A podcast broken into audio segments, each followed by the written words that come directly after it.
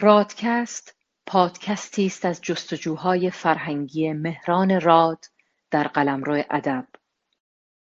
قلمروِ ادب به ادبیات فارسی حقیقتاً به چشم یک قلمرو می‌نگرد.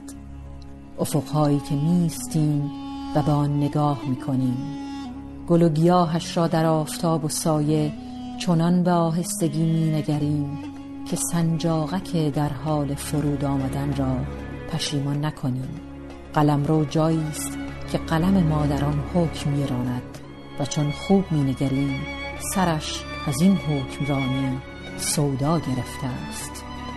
سعدیا تا کی از این نام سیاه کردن، بس که قلم راز سر از دست تو سودا برخاست.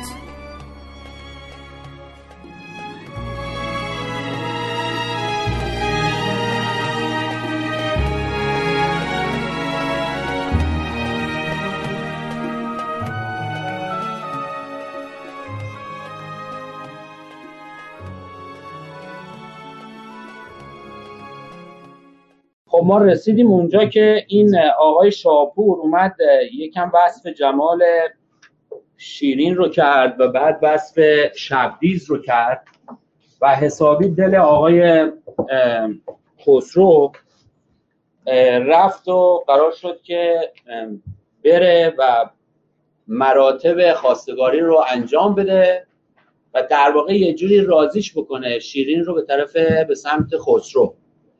و خسرو گفت برو چک کن ببین آهندل نباشه، اگه آهندله اصلا به ما بگو که ما وارد این بازی نشیم.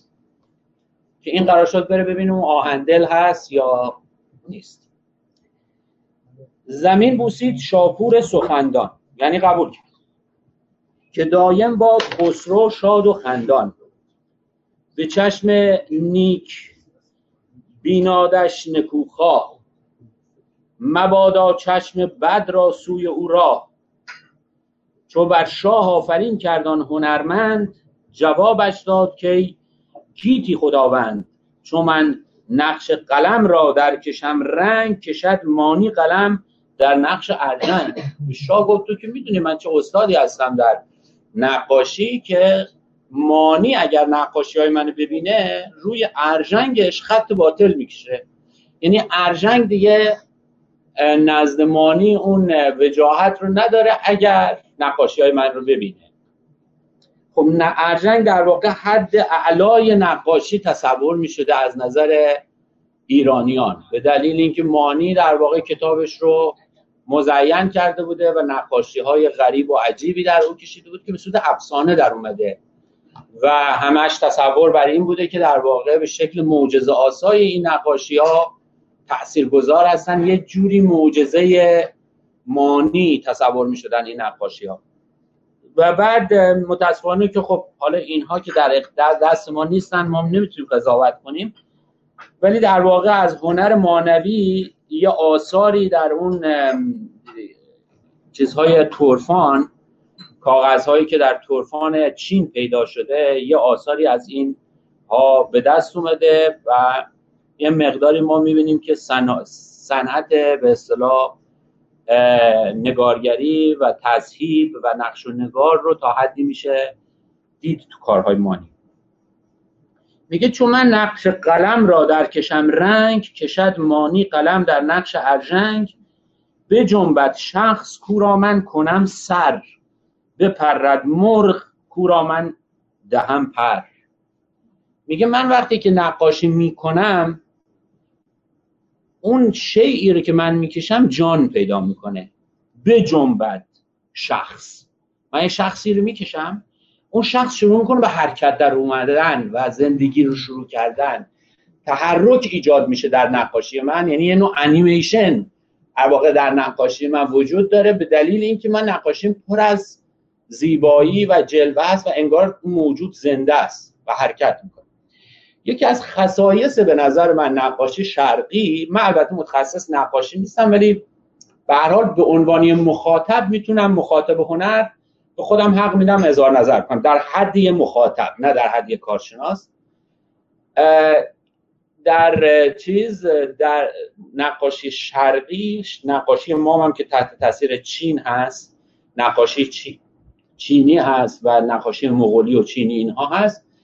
این نقاشی شرقی توش یه جوری زندگی حضور داره و تحرک حضور داره، برخلاف نقاشی رومی که در واقع نقاشی غربی بر پایه اون هست.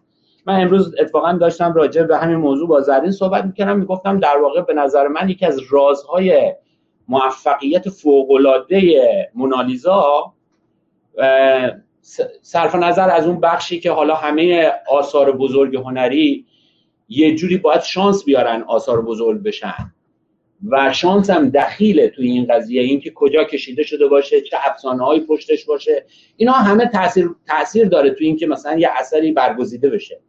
از این بخش که بگذریم، به نظر من اون تحرکی که توی این به دلیل ویژگی چشمای این، به دلیل ویژگی لبخند این و رازگونگی که در این هست، همش این پرسش ایجاد میشه که این لحظه بعد انگار میخواد یه کار دیگری بکنه یا جلوه دیگری داشته باشه. همش آدم‌ها در مقابل پرسش مواجهن وقتی به صورت مونالیزا نگاه میکنن و این اصلا این به نظر من خصیصه نقاشی غرب نبوده، به خاطر همینم مونالیزا جلوه میکنه. چیزی که در شرق خیلی برعکس وجود داشته، تو نقاشی شرق وجود داشته. یک گزارشی آقای ویلدورانت میده از یک نقاشی‌های چینی از تمدن باستانی چین. این گزارش خیلی خوندنیه. میگه که در واقع مسابقه بزرگی برگزار میشده در چین که بهترین نقاش‌ها رو انتخاب بکنن و موضوع مسابقه رو میذارن این که یک دشتی بکشن که این دشت پر از گل باشه و قرار بوده که کسی که بهترین گل‌ها رو بتونه تصویر بکنه اون در واقع برنده مسابقه بشه. و وقتی که نقاشای بزرگ چینی میان و شرکت میکنن و همه آثار خودشون رو عرضه میکنن، اون نقاشی که برترین نقاشی میشه هیچ گلی در تصویر نبوده و در واقع تصویر اینجوری بوده که یک نفر داشته با اسب از یه جای رد میشده و پهلوی سمای اسب و اونجایی که اسب پاش گذاشته بوده رو زمین یه سری پروانه بلند شده بودن و در واقع توی بدن این اسب توزیع شده بودن و در دور این اسب در واقع پروانه ها انگار که این جای باغ گله و یه اسبی داره توی این باغ گل حرکت میکنه و حالا پروانه ها متوحش میشن، پروانه هایی که رو گل نشسته بودن و بلند میشن و در واقع تصویر پروانه هاست، ولی همه میدونن که این در واقع یک تصویر از یه باغ گله که حرکتی توش ایجاد شده، یعنی یه موج حرکتی توی این تصویر جان بخشی شده به تصویر و انگار یه لحظه بعد رو شما دارین در واقع میبینین و یک لحظه قبل رو میبینین، یعنی دائم از خودتون میپرسین که یک لحظه قبل این چی بوده یا یک لحظه بعدش چی بوده. این حس حرکت تو نقاشی از خصوصیات به نظر من نقاشی به اصطلاح شرقی است که وارد نقاشی ما شده. اینجا هم تصویری که شاپور داره از هنر خودش میده یه تصویر جاندارپندارانه و جنبش هست در نقاشش. میگه که به جنبت شخص کورا من کنم سر، من کنم دوست دارم بخونم، چون در کرمون ما به شروع کردن میگیم سر کردن، میگیم که مثلا من حالا تا این کار را سر میکنم شما بریم فلان کار بکنم، یعنی تا شروع میکنم دیگه. چون کنم سر باشه یکم به نظر من خشنه، یعنی من تصویر چیزی رو که من سرش میکنم، مثلا پورتری که میکشم، این جان پیدا میکنه، خب میشه کنم سرم بکشه، ولی من میخوام بگم که این احتمالاً منظورش کنم سر هست. یعنی میگه وقتی که من سر میکنم نقاشیم رو، وقتی شروع میکنم، وقتی آغاز میکنم، شروع میکنه زندگی شکل گرفتن در نقاشی و همه چیز حرکت میکنه. من اتفاقا چون که این یه اصطلاح کرمونیه و من نمیتونستم تعمیمش بدم به نظامی، دنبال میکردم ببینم که آیا در ادب فارسی سر کردن به معنی شروع کردن چقدر قدمت داره. متاسفانه به عصر نظامی نرسیدم، یعنی هرچه عقب‌تر میرم میبینم که از دوره صفویه به قبل نیست. مثلا از سائب اینو پیدا کردم که میگه زینهار از ناکسان سائب شکایت سر مکن، یعنی شکایت رو شروع نکن، یعنی از ناکسان بترس و دوباره گله‌گذاریت رو آغاز نکن، شروع نکن. میگه زینهار از ناکسان صاحب شکایت سرمکن. این سرمکن رو اینجا من واقعا میبینم به معنی شروع مکن، ولی بگم که از دوره صفویه، یعنی از 1000 ما به قبل، یعنی قرن دهم، نهم، اینها من پیدا نکردم چیزی که شاعری سر کردن رو به معنی شروع کردن به کار برده باشه. و اگر اینجا حرف من درست باشه، این مثالی میتونه باشه برای آغاز کردن. حالا اگر شما سرمکن رو هم میکنم، سر هم بخوام بگیرن، اشکال نداره. من چیزی رو که من سرشو میکنم زندگی پیدا میکنم. خواهش من، راحت باشه. حالا کنم یکنم یعنی کشیدن بره، منظورش که سرش رو میکشن، یا اونجا میگه کنم پر براش میکشن. توی نسخه های دهم هست به جای تو دوم. ولی خب ببینن این که میتونه باشه، بله میتونه باشه به شرطی ما به قدر کافی اوییدنس داشته باشیم، شاهد داشته باشیم. این بله میتونه، ما میتونیم توهم بکنیم این رو. البته من و شما جایز هست این کار کنیم، چون فارسی زبانیم. الان اگر شما مثلا دانشجوی من بودین و انگلیسی زبان بودین، من به شما اجازه رو نمیدادم، ولی چون شما فارسی زبان هستید، این اجازه رو دارید که این برداشت رو بکنید، چون که از قلب اون زبان اومدید. با اون چی که میفهمید از زبان مهمه و شما ملاکی در واقع برای قضیه. نباید بیمناک باشید از این که من نمیدونم. نه، شما ملاکید، شما از مادرتون یاد گرفتید این زبان رو، مثل هر همه دیگران. بنابراین ولی ما جایی که بخوایم حکم صادر کنیم، احتیاج به اوییدنس داریم، احتیاج به شاهد داریم که هنم رو به معنی کشیدن، نقاشی کردن به کار برده باشن. اگر بتونیم پیدا کنیم چرا. ولی به هر حال من اولی رو کنم میخونم، دومی رو دهم میخونم. میگم که به جنبت شخص کورا من کنم سر، وقتی شروع میکنم به کشیدن، به پرد مرخ کورا من دهم پر. مدار از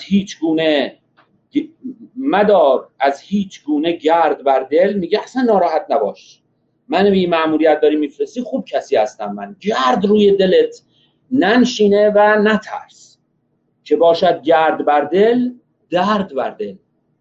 به محض اینکه کدورت وارد خودت میکنی، نگرانی وارد خودت میکنی، دردها آغاز میشن، مصیبتها شروع میشن. میگه در نتیجه نگران نباش. به چاره کردن کار آنچنانم که هر بیچارگی را چاره دانم. تو خوشدل باشو جز شادی میندیش، که من یک دل گرفتن دارن شما؟ بله، باید گرفتن باشه. من تعجب میکنم که اینجا گرفتن هست. که من یک دل گرفتم کار در پیش. من یک دله هستم و کار رو پیش میبرم. نگیرم در شدن یک لحظه آرام، ز گوران تک ز مرغان پر کنم وام. مثل گورخر شتابان خواهم دوید و مثل مرغان پرواز خواهم کرد. قرض میگیرم پرهای مرغان رو و تک گورخران رو، برای که برسم با سرعت به این کار. نخسبم تا نخسبانم سرت را، تا به تو آرامش ندم خودم آرامش پیدا نمی کنم. نیایم تا نیارم دل برت را، چو آتش گر ز آهن سازد ایوان، چو گوهر گر شود در سنگ پنهان. برون شارم به نیروی و به نیرنگ، چو آتش ز آهن و چون گوهر از سنگ.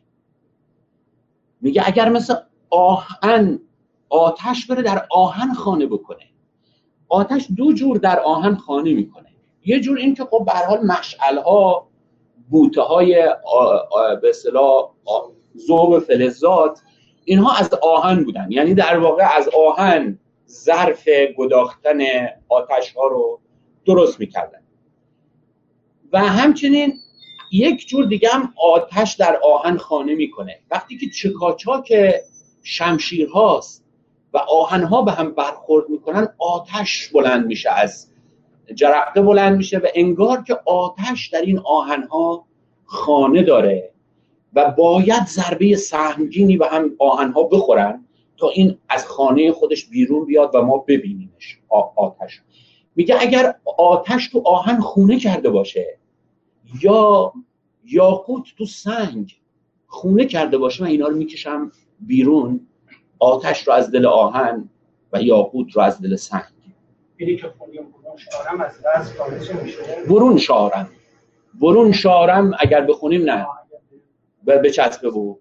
برون شارم به نیروی و به نیرنگ، گهی با گل گهی با خار سازم، ببینم کارو پس با کار سازم.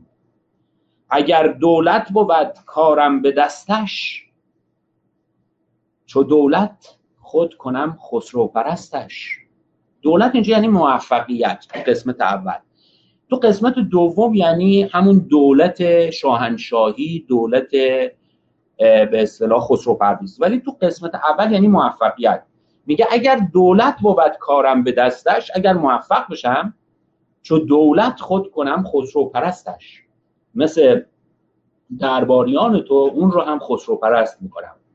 وگر دانم که عاجز گشتم از کار، کنم باری شهنشه را خبردار. دولت چرا اینجا دوتا معنی داره؟ الزامن میتونه دوتا معنی هم نداشته باشه، هر دوتا به معنی موفقیت هم باشه.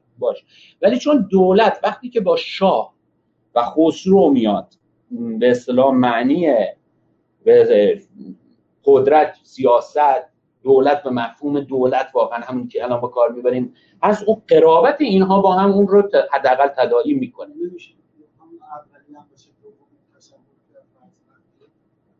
که اگر دولت بود کارم به دستش، اولی که به عنوان بخت و اقبال بیاد به عنوان همون دولت، یعنی سلطنتی رو چرا میشه؟ ولی خب قبول دارن که اینا خیلی به هم نزدیکن، این دوتا معنی خیلی به هم نزدیکن و خیلی خیلی خیلی خیلی تفاوتی نداره. بله. وگر دانم که عاجز گشتم از کار، کنم باری شهنشه را خبردار. سخن چون گفته شد گوینده برخاست، بسیج راه کرد از هر دری راست.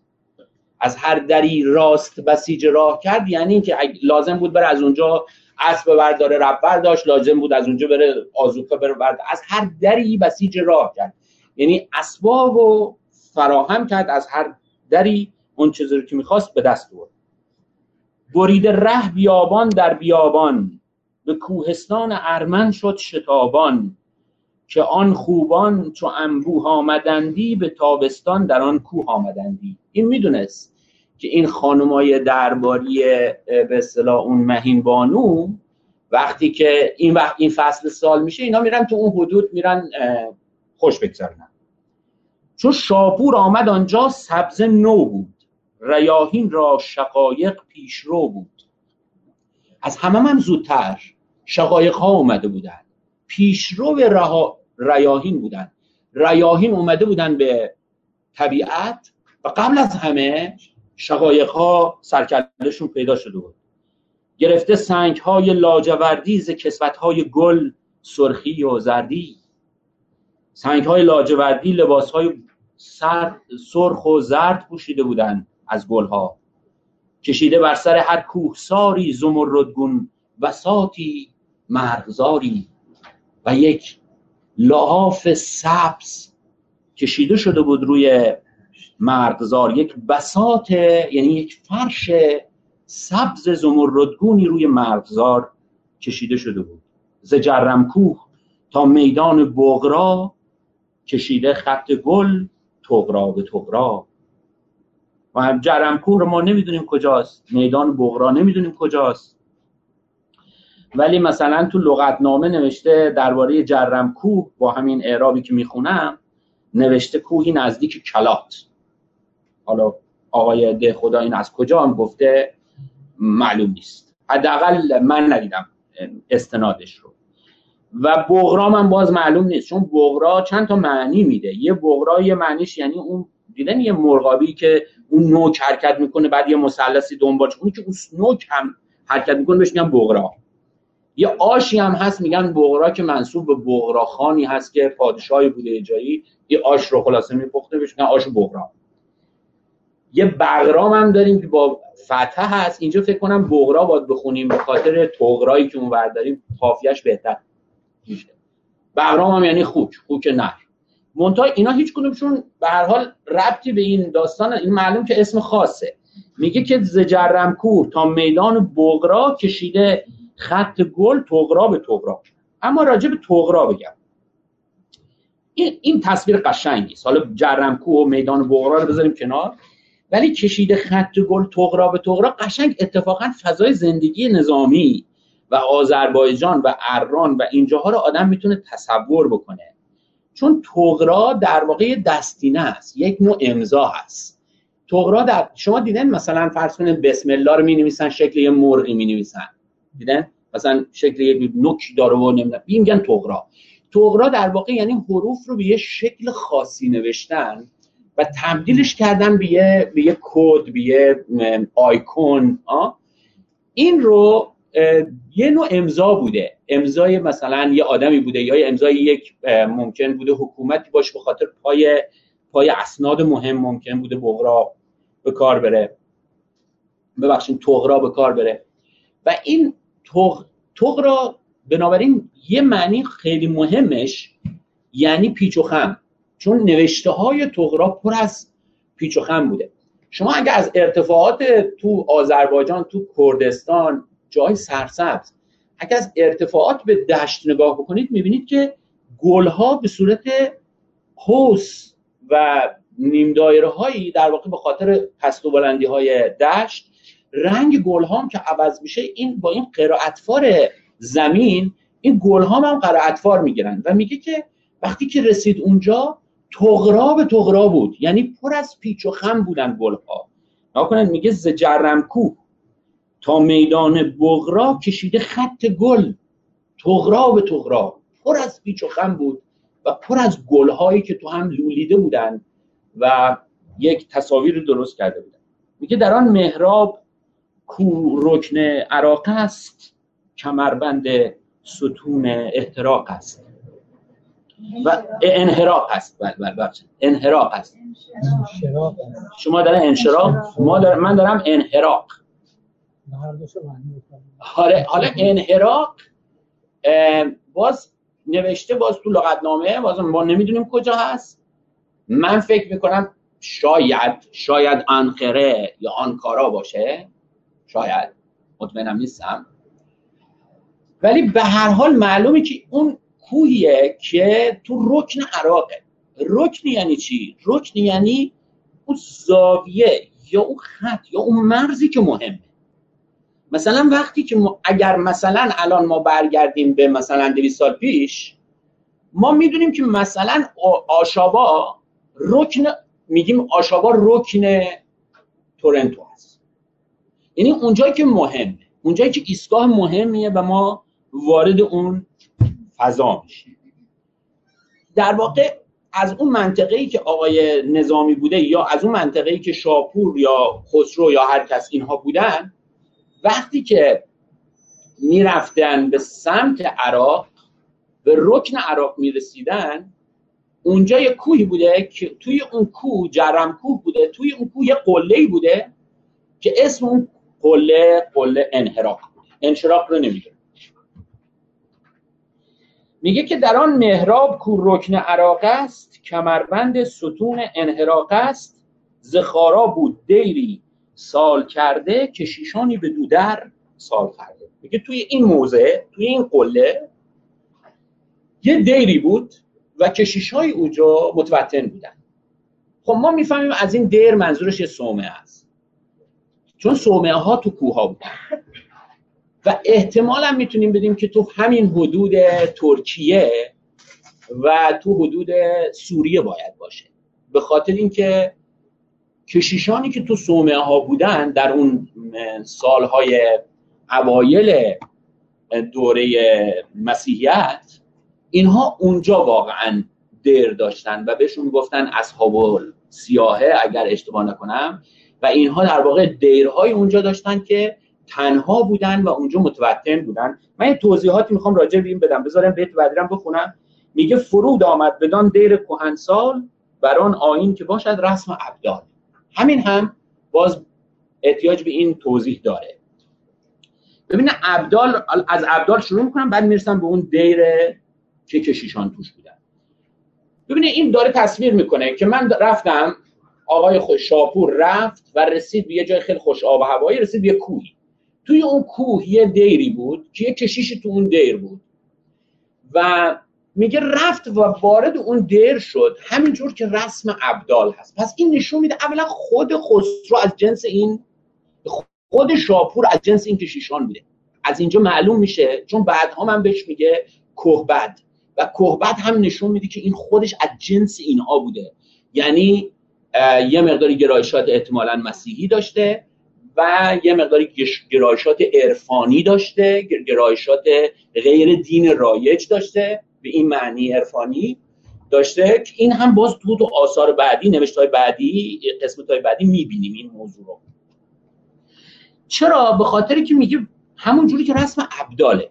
ابدال یعنی چی؟ ببینید شما اگر قطبی داشته باشید در تصوف، حالا بیام جلو، خیلی بیام جلو از اون عصر، یعنی بیایم تو خود عصر نظامی، شما یه قطبی دارید و بعد از این قطب مثلا 4 تا وتد دارید که این اوتاد 4گانه هستن که در واقع شرق و غرب و شمال و جنوبن و جهان به وجود اینها قائمه و مثلا فرض کنید من و شما و 4 نفر دیگه میدونیم که حالا در این منطقه فلانیه و که این مثلا همه امور زیر نظر این هست و در واقع خدا توسط او نظام امور رو داره حفظ میکنه. انگار یه جوری پیامبر روی زمین هست که 4 نفرن اینا. بعد از اون یه سری ابدال وجود دارن توی اون دستگاه تصوف، توی اون سلسله مراتب تصوف، که این ابدال بعضیا گفتن 7 تان، بعضیا بیشتر گفتن، کمتر گفتن، حالا تعدادش کار نداره. که این 7 تا ابدال هم باز خیلی مهمن، وقتی که یکیشون میمیره یکی دیگه جایگزینشون میشه، خدا یه جور دیگه خلاصه سازماندهی میکنه که این هیچ وقت اینها مفقود نباشن، همیشه موجود باشن و اینها باز دوباره تو جاهای مختلف پراکندن و دست مردم رو میگیرن و امور ملک رو در واقع دارن هدایت میکنن بدون اینکه کسی بدونه. بر در میکده رندان قلندر باشن که ستانند و دهند افسر شاهنشاهی. افسر شاهنشاهی را از سر این ور میدارن میذارن سر او، هیچ کس هم نمیدونه اینا کیه. خب حالا شما این نظام فکری فکر بکنید. حالا فکر کنید که تو هر شهری یکی از این ابدال هست، تو هر منطقه یه سری از این ابدال هست. رسم اینه که من صوفی وقتی دارم مسافرت میکنم، وقتی که میرسم به نیشابور میرم پیش اون فرد و یک روز تو خونهش میمونم و وقتی میرم شهر بعدی میرم خدمت باز اون کسی که اونجا. این رسم ابداله، یعنی نوعی که من عبور بکنم و سراغ، یعنی امکان نداره که سلطان ولد پدر مولوی با مولوی 10-12 ساله از نیشابور عبور کنه و سراغ عطار نره و باید حتما بره و اونجا و بشینه و گفتگویی بکنن و عطار اسرارنامه یا الهی نامه، نمیدونم کدومی که یادم رفته، هدیه بده به اون بچه 12 ساله 10 ساله و این رو مولوی با خودش ببره و بعدها که مولوی هم میشن، چون این ارادته هست. این یه رسمه، یه سنته که اتفاقا تو زمان ما من وقتی که مثلا شوخیش حداقل بود، یعنی تو خانواده ما شوخیش بود، یعنی مثلا فرض کنیم ما داشتیم یه کوچه رد می‌شدیم، مثلا یکی میگفت که آقای راد نمیان منزل ما، میگفتیم که حالا وقت ندارم بعدا میرسم. گفت رسم مثلا ابدال اینجوری نیست، باید بیان خدمت. یعنی شوخیش وجود داشت حداقل توی ادبیات حالا تعارف‌ها و بامزگی‌هایی که گاهی اوقات بود. ولی این سنت یه سنتی است بهش میگن رسم ابدال که نباید فروگذار بکنه یک صوفی، که حتما تبتن بکنه در اون جایی که در واقع حالا اون فرد محترم یا بزرگ یا صوفی بزرگ تو اونجا مشهوره. پس ببینید این آقای شاپور هم پس از این جنس بود، چون که وقتی که داشت میرفت گفت که اینجا موند، همونجور که رسم ابدال هست و امکان نداره که اینها به یه دیری برسن، به یه صومعه‌ای برسن، یه پیری اونجا باشه، یه خردمندی اونجا باشه، یه اهل حقی اونجا باشه و اینها نرن و به اون سر نزنن. خب حالا این کشیش سال خورده‌ای که اونجا بود از این جنس بود دیگه، یعنی اینا در واقع یه جوری دارن همجنس تصور میشن. و این کشیش سال خورده اونجا چی کار میکنه؟ ببینید شما وقتی که اولین بارهایی که آیین مسیح شروع میکنه عرض اندام کردن و پیدا شدن، یه خصوصیتی تو آیین مسیح هست که نه تو آیین یهود هست و نه تو آیین اسلام هست. این که تو آیین مسیح شما دقت بکنید که مدیاتور وجود نداره، یعنی شما مسیح رو ما نمیشنویم که جبرئیل بیا پلوش بره یا میکائیل بیا پلوش واسطه برقرار کنه. ولی در اسلام اینو در مورد محمد دائم گفته میشه که در غار حرا جبرئیل میاد و با محمد کانکت میشه، حرف میزنه. در مورد آیین موسی هم این رو میشنویم که مثلا اونجا میکائیل هست که این کانکشن رو برقرار میکنه.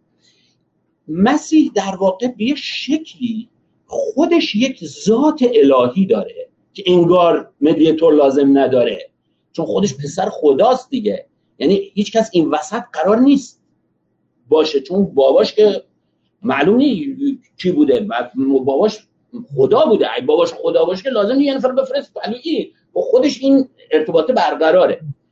در نتیجه این خیلی طبیعیه که توی اون آیین شما یاد بگیری از روی این الگو استفاده کنی، یاد بگیری که خودت کانکت بشی مستقیم و احتیاجی نه. البته اینو بگم که توی مسیحیت اینجوری نبودی که این روال پیش بره، از قضا سلسله مراتب کاتولیسم به وجود اومده، سلسله مراتب کلیسایی به وجود اومده، پاپ به وجود اومده، کشیشان به وجود اومدن، ولی در مقابل این همیشه یه نهضت‌های وجود داشتن که نه ما میتونیم این کانکشن رو در واقع سوای اون سلسله مراتب خودمون هم داشته باشیم. مثلا مونوسیمون یکی از اوناست که این فریادها رو زد و از اون معروفتر لوتر هست که پروتستانیسم رو نهایتاً درست کرد و در واقع بر اساس عقاید اون در قرن 16 هم دیگه این جا افتاد که میشه ارتباط بیواسطه برقرار کرد. خب این تصویر رو اول شما داشته باشین. حالا فکر کنید در یهودی ها اولین مسیحی ها چجوری بودن توی کنیسه‌های یهودی؟ تو کنیسه‌های یهودی اولین مسیحی‌ها که نمی‌گفتن ما مسیحی، اصلا مسیحی که معنی نداشته، خود مسیح یهودی بوده، یعنی مسیحی بودن معنی نداشته. اینها در واقع یه جوری آیین‌های دیگری، تربیت دیگری، دعاهای دیگری که اتفاقاً بدون اون سلسله مراتب رایج بوده برای خودشون پرکتیس می‌کردن. و در کنیسه ها اینها اول یه جوری طرد می شدن، ایزوله می شدن و بعد از یه مدتی که اینا احساس خطر می شده نسبت به اینها، شروع شده به یورش ها بر علیه اینها، به اخراج اینها از کنیسه ها و اینکه اینها به نحوی دارن نظم رو به هم می ریزن. وقتی که اتفاقات می افته اینها پراکنده می شن در دمشق و سوریه و ترکیه و عراق و این نواحی، یعنی از روم میان پایین و تو این نواحی و هر کسی میرفته یه جایی رو پیدا میکرده و اونجا دیری میساخته، صومعه‌ای میساخته و اغلب هم چون شیمیست بودن و اغلب هم چون که طب بلد بودن، با سواد بودن، اینها مردم هم به اینها مراجعه میکردن و در واقع صومعه ها، ریشه صومعه ها و ریشه دیرها به وجود میاد و بعداً عرفان ما هم، تصوف ما هم خیلی تحت تاثیر این مکانیزم قرار میگیره و ما هم اصطلاح دیر و اصطلاح صومعه و اینکه یه نفر خودش میخواد کانکشن متفاوتی داشته باشه با امر قدسی و استنباط خودش رو داشته باشه، تو آیین اسلام هم به صورت تصوف تحت تاثیر همین مکانیزم به اصطلاح که شکل گرفته بوده تو تاریخ شکل میگیره. بنابراین اینها الان معنی دار میشن. دقت بکنید من با این دید، با این مجموعه شما نگاه کنن، میگه در آن محراب کو رکن عراق است، کمربند ستون انحراق است، زخارا بود دیری سال کرده، کشیشانی به دودر سال خرده، فرود آمد بدان دیر کهن سال، بران آیین که باشد رسم ابدال. پس رفت اونجا موند. بدو رهبان فرهنگی چنین گفت، این کشیشی که اونجا بود و رهبانی بود و در واقع ترک دنیا کرده بود، ترک تعلق کرده بود و فرهنگی هم بود، خردمند بود، گفت به وقت آن که درهای دری سفت، حالا با مزه است، فارسی هم حرف میزده، این کشیشه توی اون منطقه مسیحی هم بوده و فارسی حرف میزده و وقتی که میخواسته فرهنگ، وقتی که میخواسته دانش، وقتی که میخواسته عرفان رو تبلیغ بکنه فارسی حرف میزده. ببینم به وقت آن که درهای دری سفت، بسیار این برای زبان فارسی این جمله افتخارآمیزه که زیر دامن این دیر غاری است. گفت که اینجایی که من نشستم الان اون زیر غاریه، در اون سنگی سیاه گویی سواری است. من سوار رو اینجا میگیرم به معنی اسب. در شطرنج هم دیدن که فیل و اسب رو میگیم سوار. میگه اونجا یه چیزی هست، سنگ سیاهی هست شکلی اسبی، زدشت رمگله. آقای چیز دستگردی گفته دشت رمگله دشتیه در ارمنستان، باز معلوم نیست چجوری فهمیدن اینا رو. میگه زدشت رمگله در هر قرانی، در هر اتفاق نجومی که میفته، هر از چنگاهی یک اسبی میاد، به گوش ناید تکاور مادیانی، یک مادیان تکاوری، یه اسب ماده تکاوری میاد برای که نری پیدا بکنه و جفتگیری کنه. گشن، گشن یه معنیش یعنی انبوه بزرگ، یه معنیش یعنی نر، یه معنیش یعنی فحل، یعنی به اصطلاح جفتگیری کردن. نه اشتباه. به گشن آید تکاور مادیانی، ز صد فرسنگی آید بر در غار، در او سنبد چو در سوراخ خود مار. وقتی که این اسب میاد سرش میندازه پایین و مثل یه ماری وارد این غار میشه. بدان سنگ سیاه رغبت نماید، میره خودش رو به این سنگ میماله، به رغبت خیشتن بر سنگ ساید، به فرمان خدا زو گوش نگیرد. بعضی سنگ حامله میشه، خدا گفتی شگفتی دل پذیرد. این مصرع رو حذف کنید، بعداً برمیگردم بهش. جانم بفرم. چه معنی میده؟ یعنی سوراخ، سوراخ کردن. بله از همون جمله. به فرمان خدا زو گوش میگیرد. مصرع بعدی رو فعلا حذف کنن، برمیگردم بهش. به فرمان خدا زو گوش میگیرد، هر آن کره که از آن تخمش بود بار. پس از اون تخمی که در واقع از نر میگیره، هر کره‌ای که به وجود میاد ز دوران تک برد و از باد رفتار. اون کره ویژه است، از دوران، از زمانه تک، یعنی حمله رو به ارث برده، مثل زمانه تندخیز و تندخو هست و رفتار خودش رو از باد به عاریت گرفت. چون این گوید همیدون مرد فرهنگ، که شبدیز آمده است از نسل آن سنگ. میگه میدونی شبدیز از این مادیان و از این سنگ به وجود اومده. خب من اینجا خیلی باید توضیحات زیادی بدم. شبدیز اسم اسبی هست که مال مهین بانو است و یکی از انگیزه های خسرو برای ازدواج با شیرین همین شبدیزه و البته خود شیرین. من میخوام یه غزلی بخونم از یه خانمی به نام پانتوآ صفایی براتون که تحت تاثیر این اسطوره هست. ایشون، من زیاد شعر ازش نخوندم، یه 10 تا 15 غزل ازش خوندم. اون شعراش خیلی عاشقانه است و نمیشناسمشونم. به هر حال فکر کنم دختر جوانیه. میگه در خلوت پامیر حالا 700 سال است، تنها صدای زوزه های باد می آید. یک زن که آنیمای یک قوم فراموش است، هر شب درون غار دارد سنگ می زاید. این زن که آنیمای یک ایل است، ایلی دور، مردان دست جمعی خوابیده در یک گور، بانوی اوریانی که در اوریانیش مستور، باید طلسمی کهنه را در خیش بگشاید.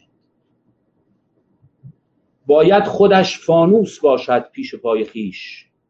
این زن که با ته لهجه هند و اروپاییش، با آن نگاه شرقی پیوسته پرتشویش، باید شب خاموش را تنها بپیماید.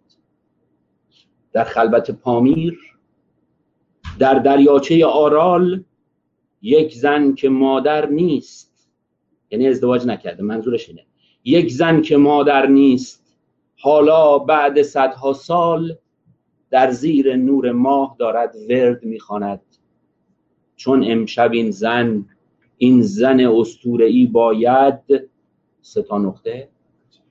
زن نیست، گویا مادیانی خسته از گله است که چشمهایش را کسی با بوسه‌ای بسته است. یک مادیان چابک اما پیر، خیلی پیر، که 700 سال است تا در سینه پامیر، در غار یالش را به سنگی تیره میساید. در غار یالش را به سنگی تیره میساید. این غزل هم تحت تاثیر این به اصطلاح تصویر اسطوره‌ای از ازدواج مادیان با سنگ گرفته شده. من در رابطه با این ازدواج میخوام یک نکاتی رو بگم. اول که یادمون باشه که ما به اصطلاح نیمه انسان نیمه خدا داریم، یعنی در واقع موجوداتی که از سنگ به وجود اومدن. اول یادتون باشه که سنگ‌های سیاه مقدسن و خاصیت جانبخشی دارن. یکی از اونها حجرالاسود هست که بر اساس همین باور که اینها از آسمان آمدن و اینها خاصیت جانبخشی دارن و نیروهای اسرارآمیز درشون هست، برای مسلمانان قداست داره. ولی گذشته از این که سنگ‌ها دارای خاصیت جانبخشی هستن، این باور گاهی اوقات وجود داشته که ما موجوداتی داریم نیمه انسان و نیمه خدا، نیمه طبیعت و نیمه ماورا و طبیعت. و یکی از مهمترین اونها اتفاقا خود عیسی است که عیسی در واقع از مادری که انسان هست و طبیعی است و پدری ماورایی به وجود میاد. و این نوع به اصطلاح حتی محل گفتگوها و بحث‌های در مسیحیان ابتدایی هست. یه سری از مسیحیان معروف هستن در تاریخ به نستوریان، و نستوریان اینها در واقع حوزه بحثشون همینه که به اصطلاح مونوفیزیست هستن که آیا، یعنی باید مونوفیزیست بود یا نه، یعنی آیا یک طبیعت داره عیسی، یعنی در واقع فیزیک عیسی فیزیک انسانی است یا فیزیک انسانی خدایی است، دو تا فیزیک داره، و یا اینکه چگونه هست. به هر حال این محل مناقشه و بحث جدی بوده در بین مسیحیان نستوری. و بالاخره کلیسا اون حکمای کل در اثر همین کشاکش‌ها و بحث‌ها بالاخره به نتایجی میرسه و تثبیت میکنه که حالا چجوری ما فکر میکنیم که هدف به اصطلاح این فیزیک دوگانه چیز رو چجوری فکر. در اسطوره‌های بنی اسرائیل که به مسلمانان رسیده، فرزندان آدم چنین حالتی دارن. یعنی شما ببینن آدم یه موجودی تمام آسمانی، یعنی پدر مادری نداره، از آسمان این آدم در واقع روح درش دمیده شده. ولی فرزندان این محل مناقشه‌اند، یعنی بچه‌های آدم چیکار کردن؟ خواهر برادرها با هم ازدواج کردن، پسرها با مادرشون ازدواج کردن، دخترها با پدرشون چیکار کردن؟ یه چجور بچه دار شدن. بالاخره این زن شوهر که آدم و حوا باشن، که حوا برعکس بقیه خانوما شوهرش آدم بوده، اینا چه کار کردن؟ بچه هاشون چه کار کردن؟ که این محل گفتگوست که اصلا رسیده حتی به تفسیرهای امروزی. یعنی شما مثلا داخل تفسیر المیزان هم که نگاه بکنید که تفسیر امروزیست، راجع به این مسئله پرسشگری شده و اونجا سعی شده که به این جواب بده.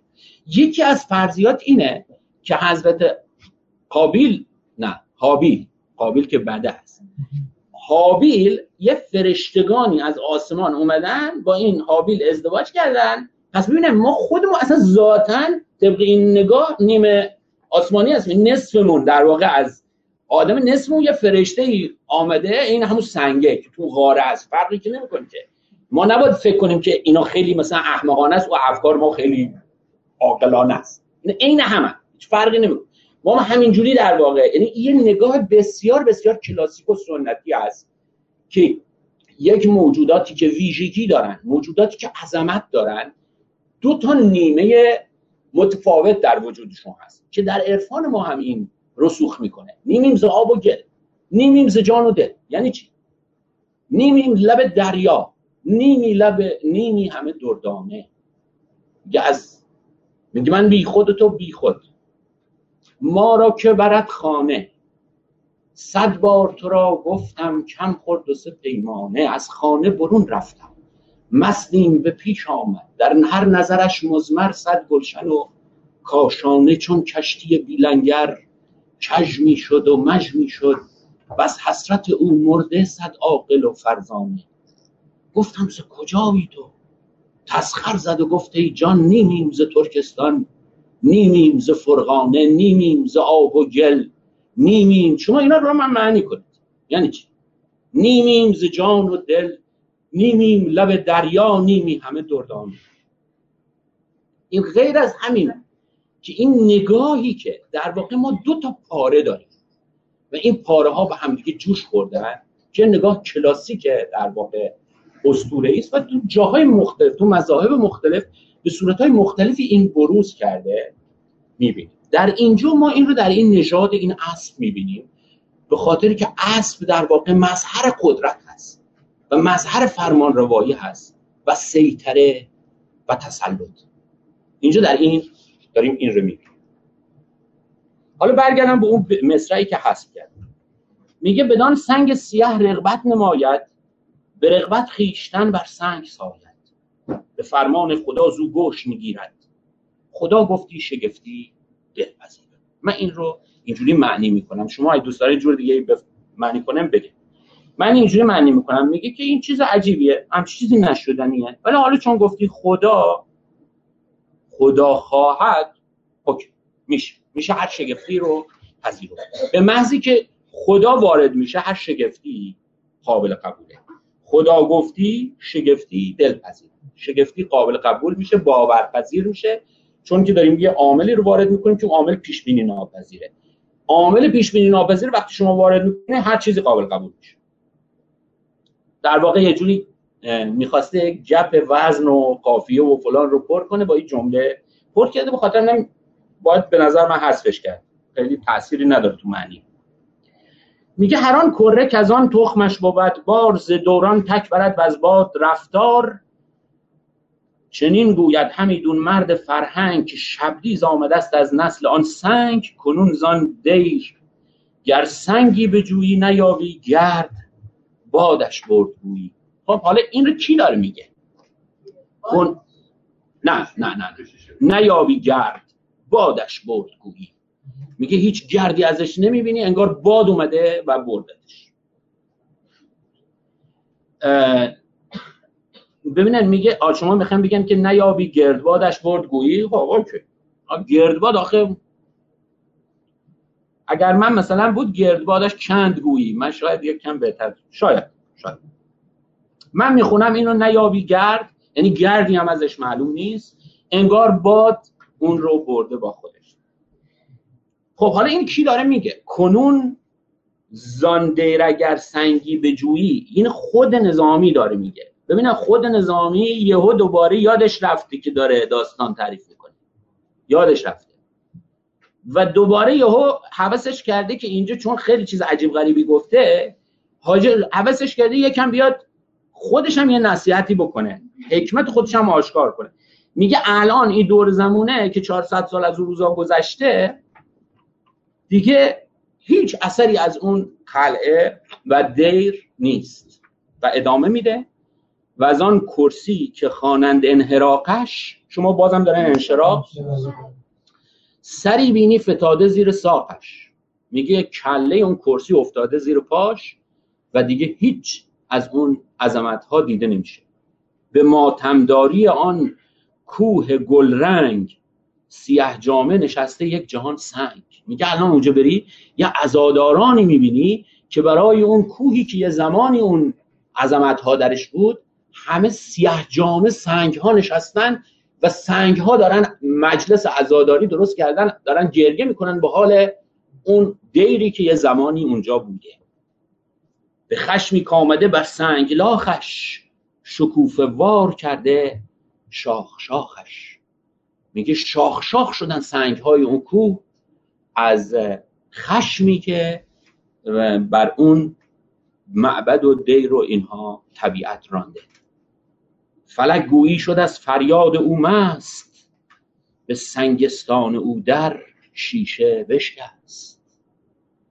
شیشه ای در سنگستانش دیگه شکست و فریاد اون که مست میگه، ببینن میگه انگار اون فریادی که اون کشید یه زمانی، چون شما میدونن آدم مست وقتی که از یه جای رد میشه یه چیزی دستش باشه احتمال داره بس. حافظ میگه چی؟ میگه به می سجاده گلگون کن گرت پیر مغان گوید، که سالک بی خبر نبود ز راه و رسم منزل.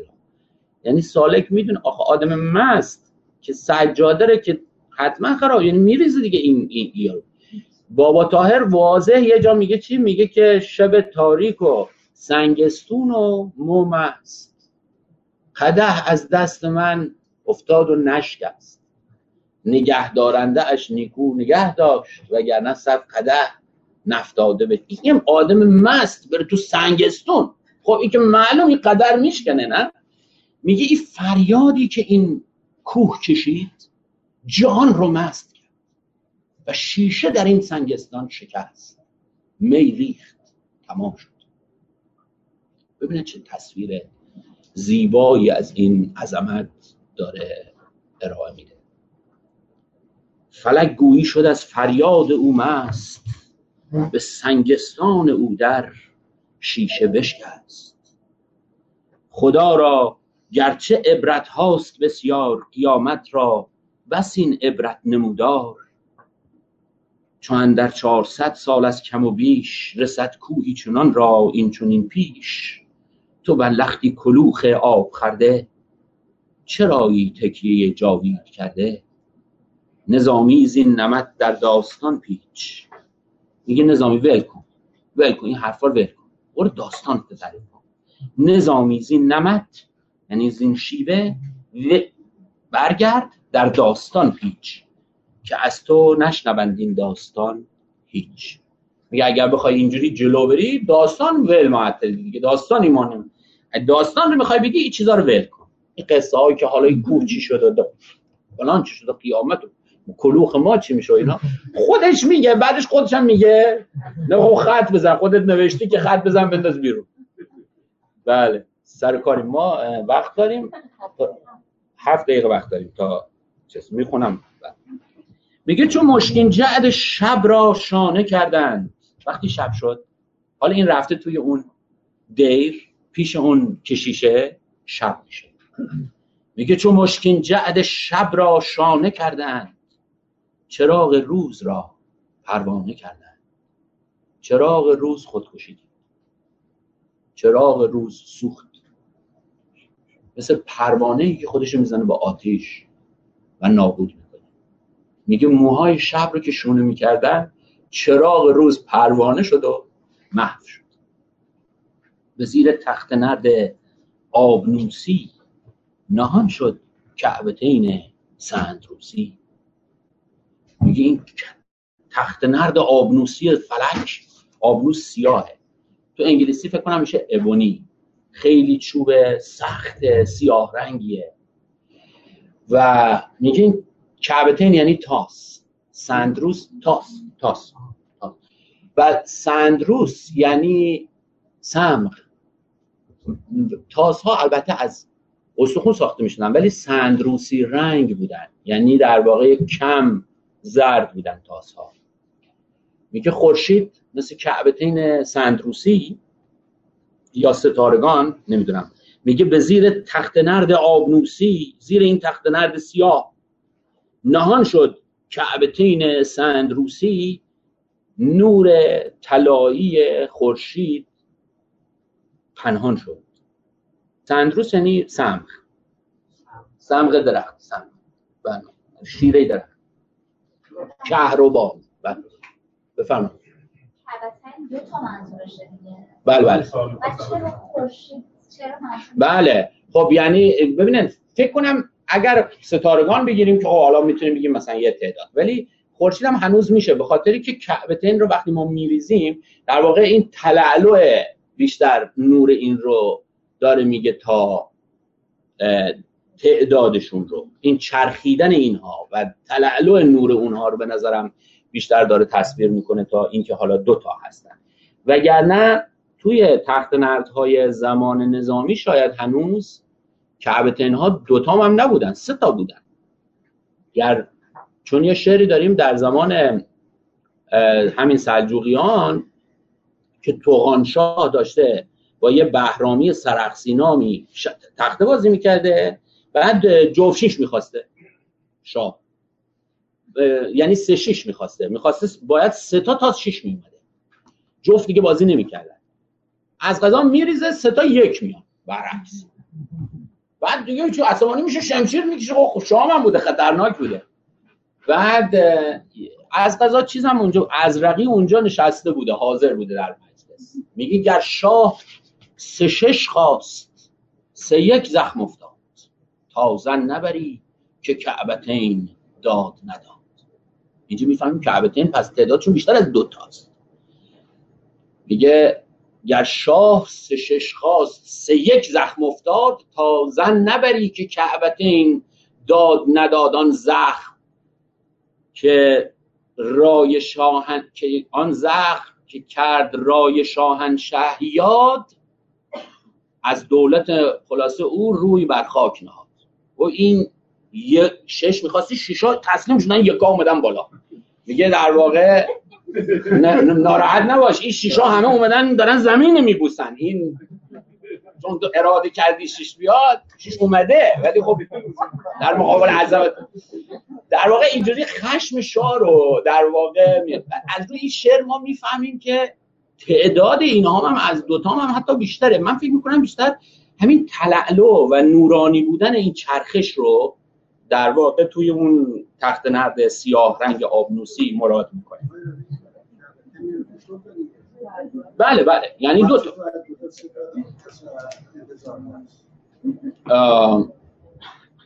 نفت اصطلاح دیگه، میدونن دیگه زبان خیلی هم شاید البته دلایلی داشته باشه، ولی زبان که خب خیلی جاش دیدن که سماعی قیاسی نیست، یعنی قانون خیلی نداره، آدم‌ها یه چیزی گفتن، میدونن چه میگم، شاید هم دلیلی داره، من نمیدونم. بله سوال خوبیه. دیدن آدم وقتی که چیزی بلد نیست میگه سوال خوبیه. بله میگه برا 7 دقیقه مون گذشت یا نه هنوز داریم؟ یه دقیقه. بله. پس میگه نهان شد کعبتین سندروسی، یعنی شب شد، برآمد مشتری منشور بر دست. مشتری اومد تو آسمون و یه منشوری به دستش بود که شاه از بند و شاپور از بلا رست. بشارت آورد مشتری در دل نیمه شب در اون دیر که آقا اوزار ردیفه جناب آقای شاپور، نگران نباش. سلام به همه دوستان عزیز. کاوه شکوری هستم از قلمروِ ادب. قلمروِ ادب یک نهاد ادبیه که حدوداً 20 ساله که در تابستون‌های کوتاه و زمستون‌های سرد کانادا مثل خاکستر گرم به جا مونده از کاروان سر جای خودش مونده. تو این 20 سال نفس گرم مهران راد بوده که شنوندگان قلمرو ادب رو از وحشت سرای آشپزخونه ضحاک تا صمیمیت بی همتای اتاق لنبک آبکش همراهی کرده. شما هم میتونید در کانال یوتیوب قلمرو ادب با ما همراه باشید و از منشعات و بدیع و تراژدی و سنت تا عرفان و واسوخت و پارودی و مدرنیته، همینطور از رودکی و وصیف سگزی تا شمس تبریزی و اکتاویو پاز ببینید و بشنوید. قلمرو ادب هنوز هم هر جمعه در اتاوا با حضور و استقبال مشتاقان خودش برگزار میشه. در اینجا ازتون دعوت میکنم شنونده ادامه رادکست باشید. درستی خواست از پیران آن دیر که بودند آگه از چرخ کهن سیر. درستی توی به اصطلاح ادبیات آقای نظامی به معنی خبر درست، خبر بسیار رمز و رازها و فاش کردن رمز و رازها. بازم برخورد میکنیم به این نوع اصطلاح درستی خاص، یعنی خبرهای درست خاص. که فردا جای آن خوبان کدام است، کدامین آب و سبزیشان مقام است. دیدن این زاهدا و دیرا گوشنشینان و اینا ظاهرا نمیدونن که دخترها کجان، ولی بالواقع همه من بهتر میدونن. میگه که از این پیر دیر رفته پرسیده که این دخترای سلطنتی اینا کجا میرن میچرخه. حالا اونم دقیقاً جواب میده. ببینید میگه که فردا جای آن خوبان کدام است، کدامین آب و سبزیشان مقام است. خبر دادندشان فرزان پیران ز نزهتگاه آن اقلیمگیران. اقلیمگیر یعنی پادشاهی که میتونه سرزمین ها رو بگیره، و چون زنان میتونن سرزمین های مردان رو مسخر کنن و در واقع پادشاهان که غارتگر دلهای مردان هستن، به خاطر همین بهشون میگه اقلیمگیر. میگه خبر دادندشان فرزان پیران ز نزهتگاه آن اقلیمگیران، که در پایان این کوه گرانسنگ چمنگاهی است گردش بیشه‌ای تنگ. سحرگه آن سهی سروان سرمست بدان مشکین چمن خواهند پیوست. صبح زودم میرن چو شد دوران سنجابی و شقدوز سمور شب نهفت از قاقم روز سر از البرز برزد قرص خورشید. خب یا جرم خورشید، شما جرم داره نه؟ میگه که وقتی که شب شد، ببینه سنجاب یه پوستیه، وشق هم یه پوستیه، سمور هم یه پوستیه، قاقم هم یه پوستیه. سنجاب خاکستریه، وشق سیاهه و سمور هم باز دوباره سیاهه، اینجا اینجوری معلوم میشه، و قاقم هم سفیده. کله قاقم برف از سر کوه، آقای چیز میگه، آقای سعدی میگه کله قاقم برف، میفهمیم پس بنابراین قاقم سفیده. پس میگه که چون دوران خاکستری سیاه شد، سمور شب نهفت از قاقم روز، پنهان شد از قاقم روز، سر از البرز برزد جرم خورشید. صبح طلوع، وقتی که تاریکی همه جا رو گرفت خورشید طلوع. تصویری که اینجا هست تحت تاثیر یک قصیده است. اون قصیده مال منوچهری دامغانی است. منوچهری دامغانی یکی از شاعران بزرگ ماست که در جوانی، در سن 30 و چند سالگی، 34-35 سالگی مرده. این آقای منوچهری به نظر من به دو دلیل بسیار بسیار مهمه.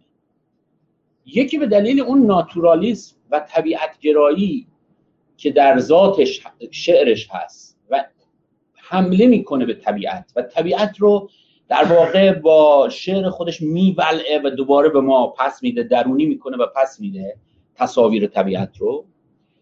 یکی از دلایل دیگرش اینه که وقت اپروچش به مدح در واقع اپروچ خیلی جالبی بوده، یعنی نگاهش به مدح اینجوری بوده که بیاد و بخش مداحانه کلام رو فشرده کنه و بخش توصیفی کلام رو گسترده بکنه، و این خیلی تاثیرگذار بوده تو شعر فارسی که مدح میتونه یه بخش کوچکی باشه. ما لزومی نداره وقتی میخوایم یکی رو مدح کنیم هی ابیات تکراری تکراری تکراری در مدح بیاریم، ولی خوبه که ابیات تکراری تکراری در توصیف بیاریم، یعنی توصیف رو بزرگ کنیم، مدح رو کوچیک کنیم. و این خیلی نگاه خوبی بوده که و تاثیرگذاری بودی که منوچهری داشته، و متاسفانه ایشون در سن خیلی کم فوت میکنه.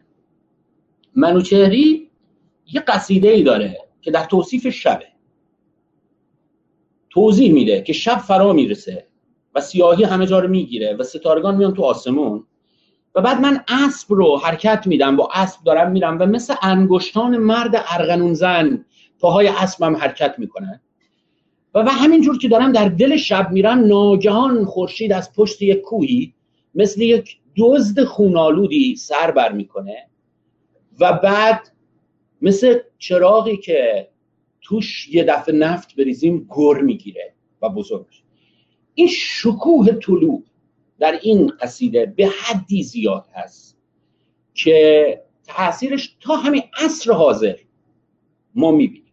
یعنی وقتی که بیژن جزنی و چریکای فدایی رو تو زمان شاه توی تپه‌های اوین اعدام میکنن، شاملو یک شعری میگه که توش از قصیده نفسگیر چیز سخن میگه در توصیف شب، در قصیده نفسگیر منوچهری در اون به صورت محو و پنهان سخن میگه.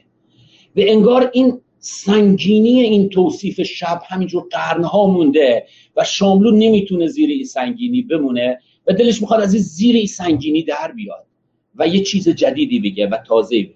یعنی اثرش تا همین اثر ما این وزن این میمونه. من چند تا بیتش رو میخونم براتون ببینن چه شکوهی داره این قصیده. میگه که شبی، یعنی اینجا شب رو به صورت یه زن میبینه، میگه شبی گیسو فروهشته به دامن پلاسین معجر و معجر یعنی روسری، گرزن یعنی تاج، پلاسین معجر و قیرین گرزن،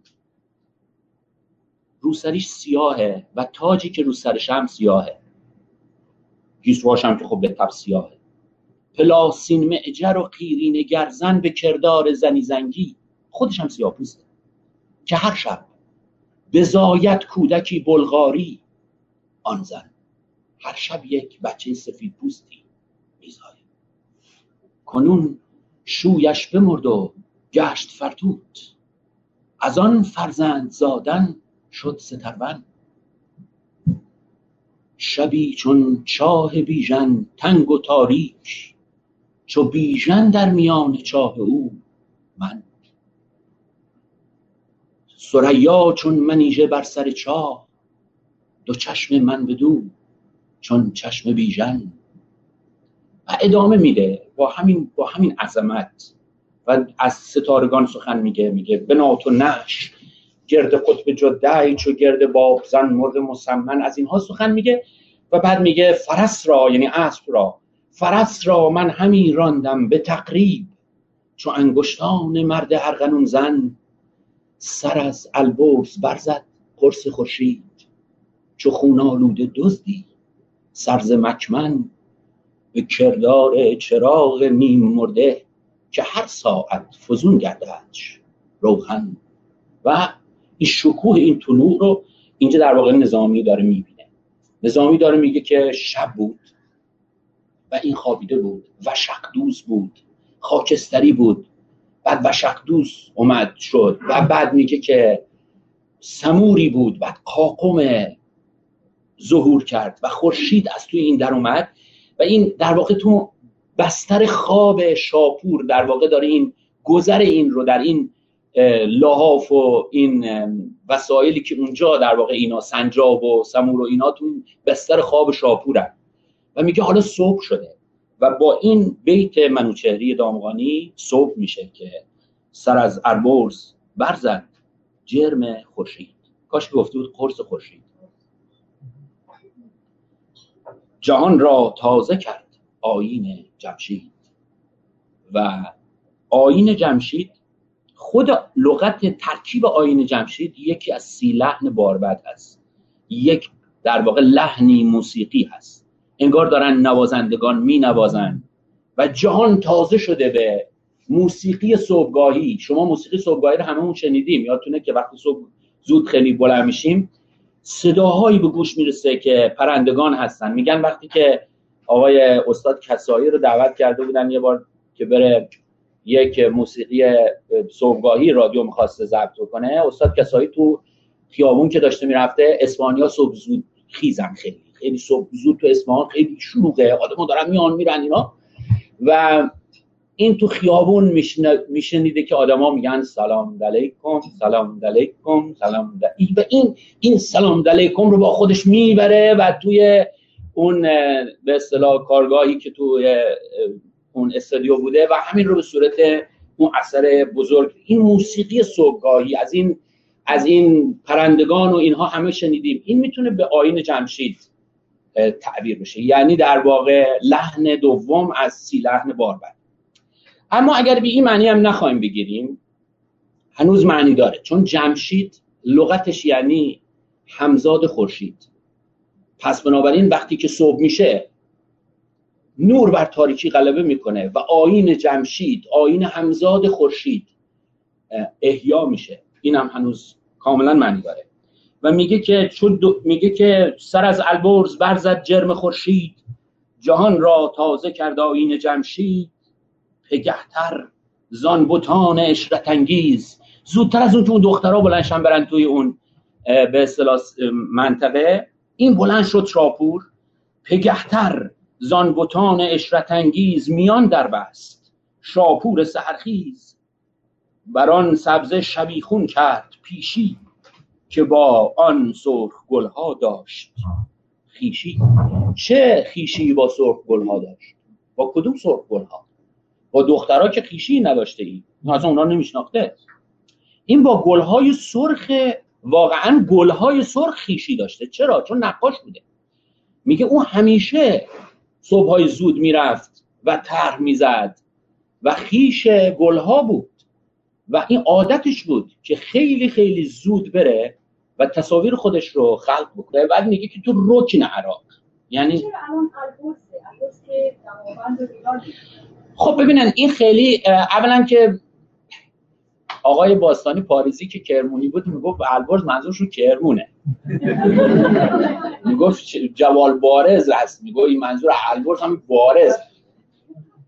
ما خیلی نمیدونیم واقعا منظور چیه واقعا از اینها، چون این جغرافیایی که ببینه امروز برای ما تثبیت شده یه عمر مثلا فرض کنه 70-80 ساله‌ای داره که ما تثبیت کردیم که اینجا اینه، اونجا اونه، اینجا اونه. این با جغرافیای به اصطلاح تاریخی ما و با متون ما سازگاری نداره. خیلی جاها اینا میخوره به هم که نگاه اینها از اینکه روم کجا هست، نگاه اینا از اینکه البرز کجا هست، نگاه اینا از اینکه مثلا کشورها چجوری نسبت به هم قرار دارن. مثلا من تو تفهیم بیرونی که نگاه کردم با نمک بود، مثلا نقشه جهان را بیرونی داده بودم. بیرونی یعنی بیرونی کسی که من در مورد دانش جغرافیش میتونم در زمان خودش قسم بخورم که واقعا دانشمندی است که حد و حسابی نداره دقتش. مثلا یه سری دایره کشیده، بعد مثلا نوشته اینجا سرزمین فلانه، اینجا سرزمین. خنده دارن این دایره ها وقتی آدم نگاه میکنه. حتی یه آدمی در حد بیرونی که سفر هند هم داشته، میدونه چی میگم. بنابراین نه تو شاهنامه این جغرافی دقیقه، نه طبعا اینجا دقیقه. و اینجا هم باید یادمون هم باشه که شاعرها در واقع تصویر براشون مهمتر از واقعیت بیرون، یعنی یه تصویرهای درونی دارن که اون تصویرهای درونی خیلی مهمتر از تصویرهای بیرونی است و میخوان اون رو در واقع بیشتر احیا بکنن. نه بله همون جرمه بدنه.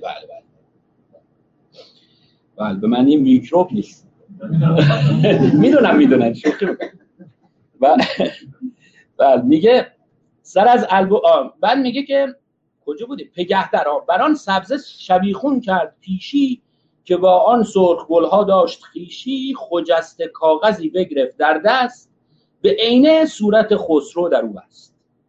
عکس خسرو رو کشید، بران صورت چو صنعت کرد لختی، به دوسانید بر ساق درختی. شما به دوسانید دارید؟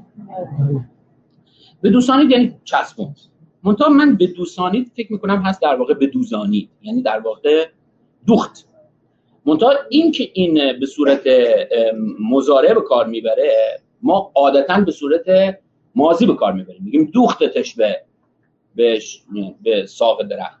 وقتی که ما به صورت ماضی فعلی رو به کار میبریم در واقع لنزمون به عنوان یه دور، کسی که دوربین دستشه، فکر کنه شاعر کسی که یه دوربین دستشه، لنزش کجا فوکوس میکنه؟ اگر ما ماضی به کار ببریم در واقع لنزمون رو داریم روی فعل فوکوس میکنیم، به حساب فعل رو داریم نگاه میکنیم. خیلی من این همیشه تو کلاس اینجوری توضیح میدادم به بچه اینجا، فرق ما به اصطلاح بن ماضی و بن مضارع اینه. وقتی که میریم به سمت بن مضارع در واقع لنزمون رو از روی فعل ور میداریم، میبریم رو بقیه جمله. یعنی فعل مهم نیست، فعل واقع. یعنی مهم نیست که با میخ زدتش به درخت، مهم نیست با تیر زدتش به درخت، با چسب زدتش به درخت. اینا پرسشایی نیست که بعد از فعل مضارع به ذهن ما برسه، چون فوکوس روی عکس خسروست. اینجا عکس خسرو الان با ذهن ما رو به خودش معطوف کنه. عکس خسرو چه شکلی بود، چه ابروهایی داشت، چه لباسی تن خسرو بود، چجوری قیافه خسرو رو کشیده بود، عین مثلا تیپش عین شمایل، مثلا شمایل کشی مذهبی احتمالاً بود، این چیزی که اون کشیده. این باید نظر ما رو جلب کنه که این از فعل به اصطلاح بن مضارع بهتر به دست میاد. میگه که بران صورت چو صنعت کرد لختی بدوسانید بر ساق درختی، اون رو چسبوند روی ساق درختی. و از آنجا چون پری شد ناپدیدار، و از آنجا چون پری شد ناپدیدار. پریها دیده نمیشن.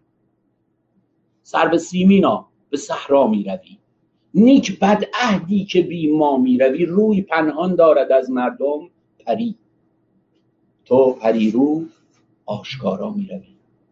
یا مرد پریا خودشون رو قایم میکنن، تو چطور که اینجوری واضح میاد تو صورت من نگاه میکنیم که خداحافظ برو دیگه، اگه میخوای بری پریا که خداحافظی نمیکنن دیگه، رنجم نده برو. میگه و از آنجا چون پری شد ناپدیدار، مثل پریها که محو رفت، رسید همدان پری رویان پریبا. اون پری رویان اومدن، اینم عکس زده بود آلردی. بله این قابل توجه آقایونی که میخوان ازدواج حالا اول دوم هرچی بخوام بکنم. به سرسبزی بران سبزه نشستن، گهی شمشاد و گه گل دسته بستن. خانم ها اومدن شروع کردن شمشاد دسته بست کردن، گل دسته کردن، که از گلها گلاب انگیختندی، گه از گلها گلاب انگیختندی، گه از خنده تبرزد ریختندی. بعضی موقع میخندیدن و نبات و قند از دهنشون میریخت، و بعضی موقع از گلها و از صورتشون گلاب میریخت، چون کار داشتن میکردن، عرق میکردن. میگه گاهی اوقات از این گلهای صورتشون گلاب میریخت، و بعضی موقع از لباشون خنده میریخت،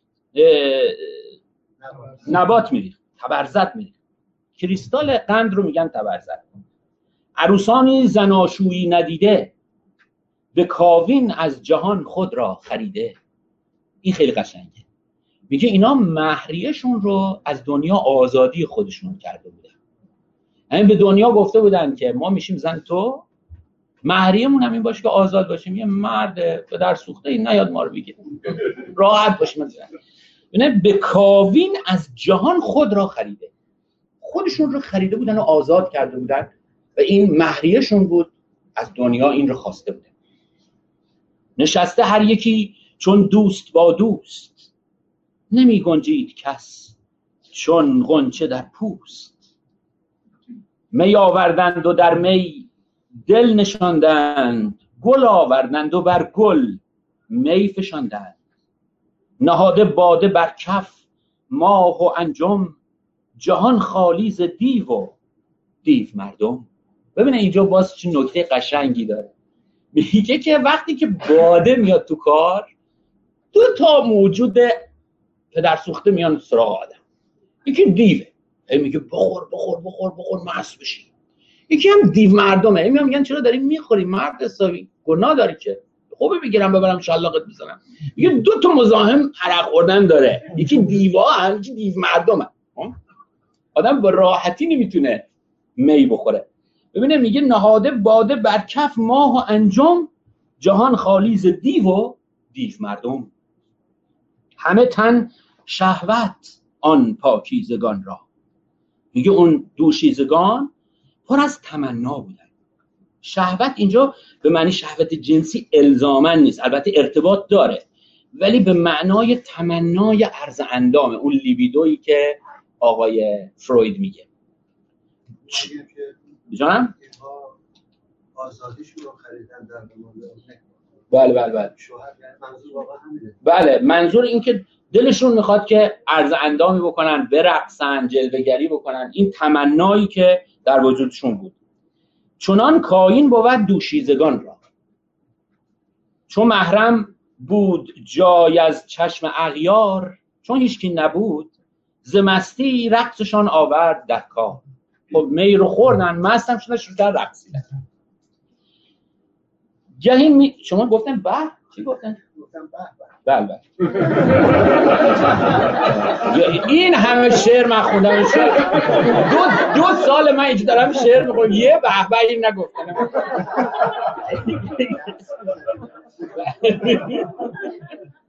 میگه جهین میداد بر گلها درود، جهان میگفت با بلبل سرودی، ندانستند جز شادی شماری، نه جز خرمدلی دیدند کاری. در آن شیرین لبان رخسار شیرین چو ماهی بود گرد ما پروین. میگه بقیه این زیبارویان مثل پروین، مثل صورت فلکی پروین، ستارگانی بودن که دور ماه جمع شده بودن، دور شیرین جمع شده بودن. بیاد مهربانان عیش میکرد، گهی میداد باده گاه میخرد. چو خودبین شد که دارد صورت ماه، بر آن صورت فتادش چشم ناگاه. میگه همین که یهو احساس کرد که چقدر خوشگله که همه دورش جمع شدن، همون لحظه که این حس کرد خوشگله، یهو چشمش افتاد به صورت نقاش. به خوبان گفت کان صورت بیارید، که کردست این رقم پنهان، مدارید. گفت کدویی که تو رفتین این زدین اونجا؟ راست چه بگین؟ بیاوردند صورت پیش دلبند، بران صورت فرو شد ساعتی چند. نه دل میداد از او دل برگرفتن، نه می شایستشن در برگرفتن. روش هم نمیشد بغلش کنه جلوی اینا. نه می شایستشن در برگرفتن، به هر دیداری از وی مست میشد، به هر جامی که خورد از دست میشد. چو میدید از هوس میشد دلش سست، چو میکردند پنهان باز میجست. ازش میگرفتن، گفت نه بدن یه دور دیو ببینیم. نگهبانان بترسیدند از آن کار، که از آن صورت شود شیرین گرفتار. دریدند از همان نقش گزین را، که رنگ از روی بردی نقش چین را. چو شیرین نام صورت برد، گفتند که آن تمثال را دیوان نهفتند. پریزار است از این صحرا گریزیم. هی میگفتن اصلا این صحرای عجیبیه، اینجا پر از جنا و پریا هستن، بیان اصلا از اینجا بریم. پریزار است از این صحرا گریزیم، به صحرای دگر افتیم و خیزیم. از آن مجمر چو آتش گرم گشتند، سپندی سوختند و درگذشتند.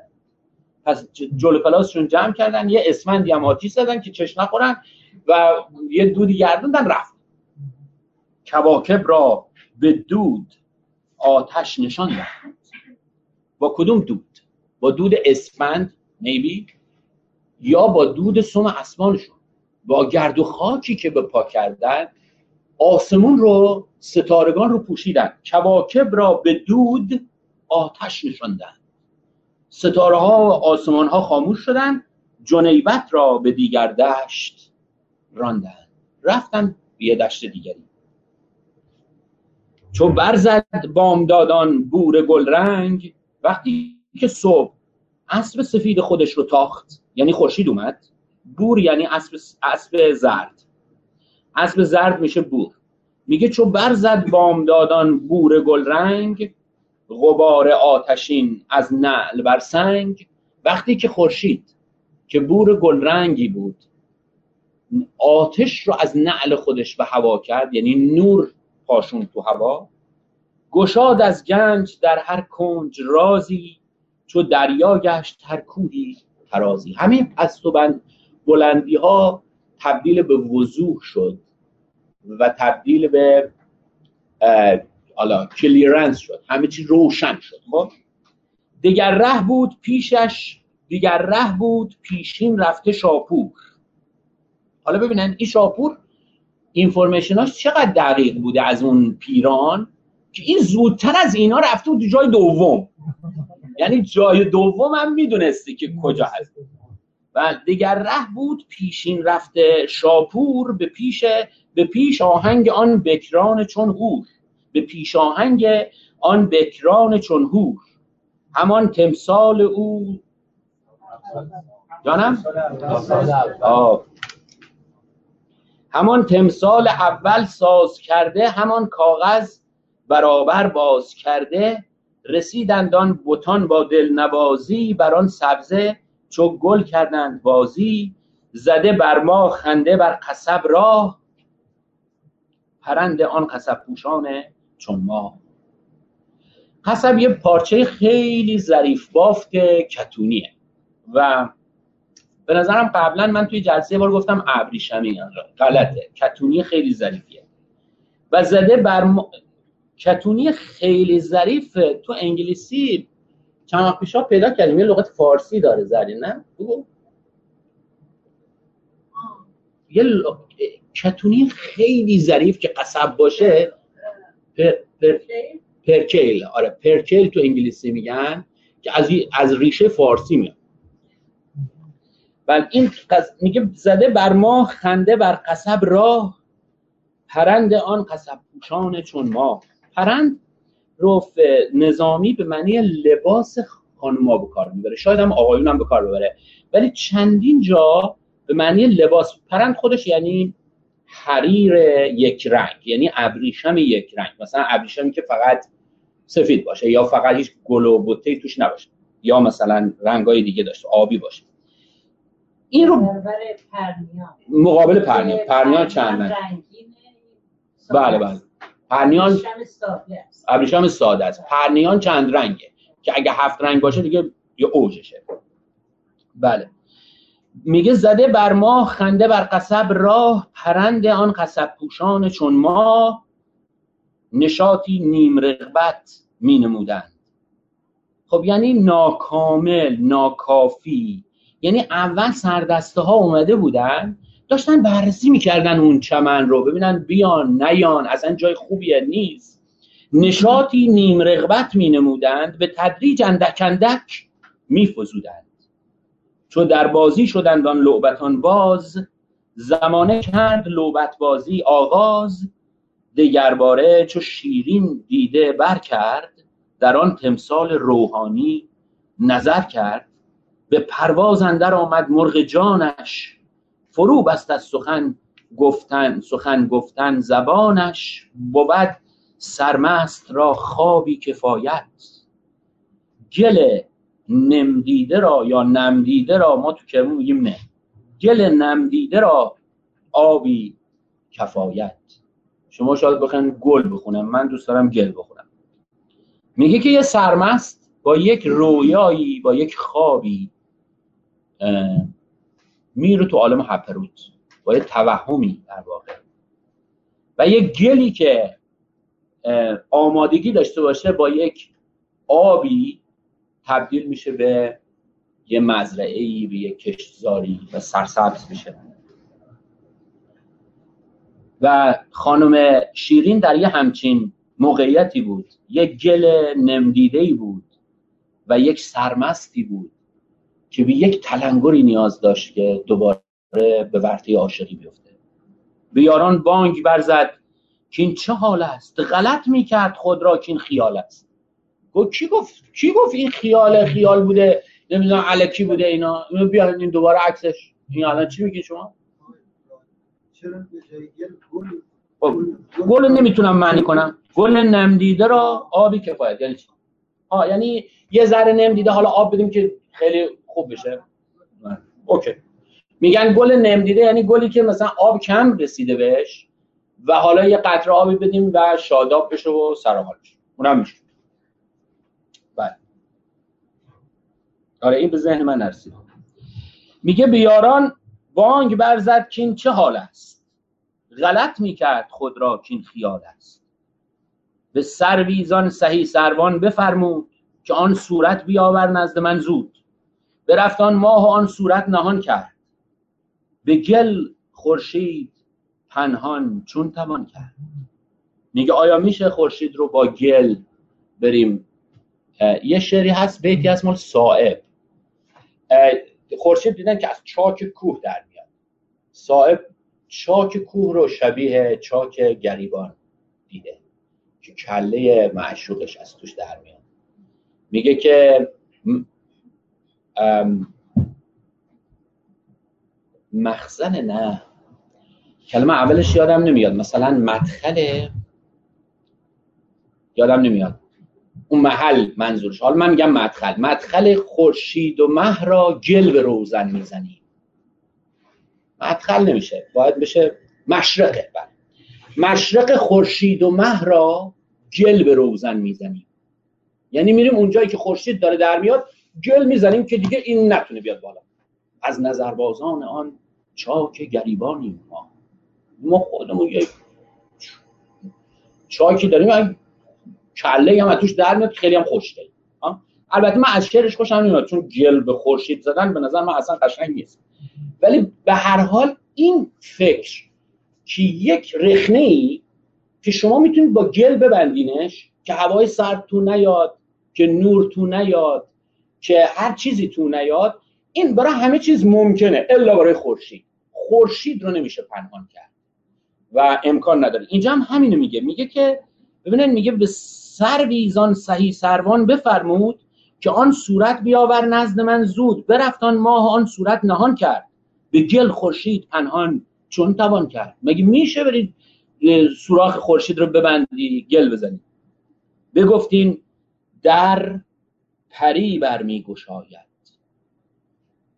گفت که این در رو آدمای عادی باز نمی کنن، این دریست که پریا بازش می کنن.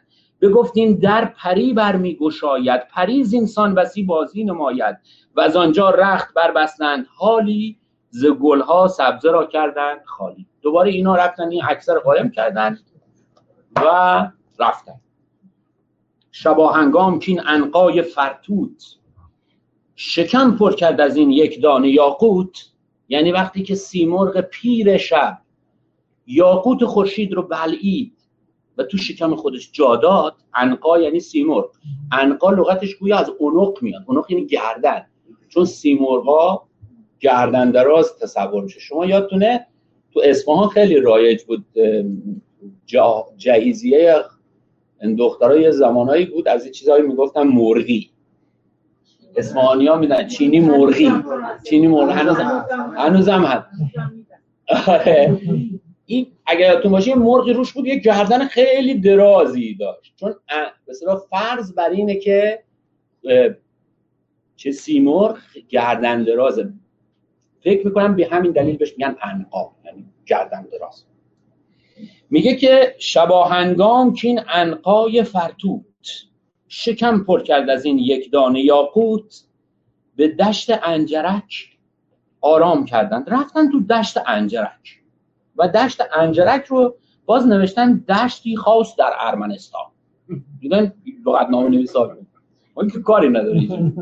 بله دشتی خاص در ارمنستان، ولی من فکر خب باید نشون بدم که این کجا دیگه به کار رفته، از کجا دارن میگن، این رو طبق چه سندی میگن.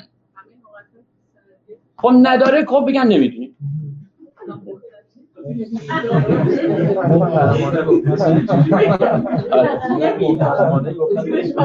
آخه انجرک یه من انجرک من اینه چی کارش کنم؟ میگه اون جوکر چیزی نه که میگفته عبدو رو چیز کن، میگفته به کام ببری کن عبدو رو بگیر. خلاصه یکی عبدو رو بگیر. بعد انجرک یه معنیش یعنی مرزنجوش. خب میتونه دشت مرزنجوش باشه، چه اب داره، به جای خاصی هم نباشه.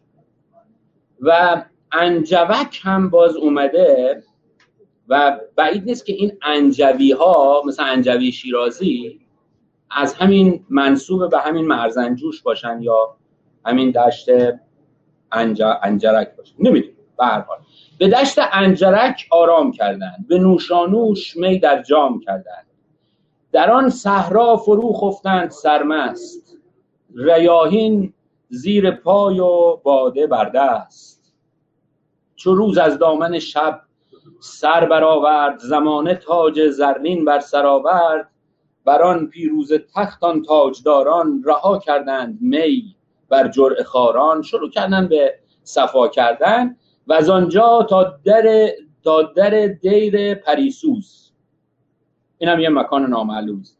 و از آنجا تا در دیر پریسوز پریدند آن پریرویان به یک روز. رفتن از اونجا به سمت دیر به اصطلاح پریسوز که احتمالاً یه جای با صفایی بوده، در آن مینوی میناگون چمیدند. رفتن دون بهشت خوش رنگ و بنا کردن به گشتن، فلک را رشته در مینا کشیدند.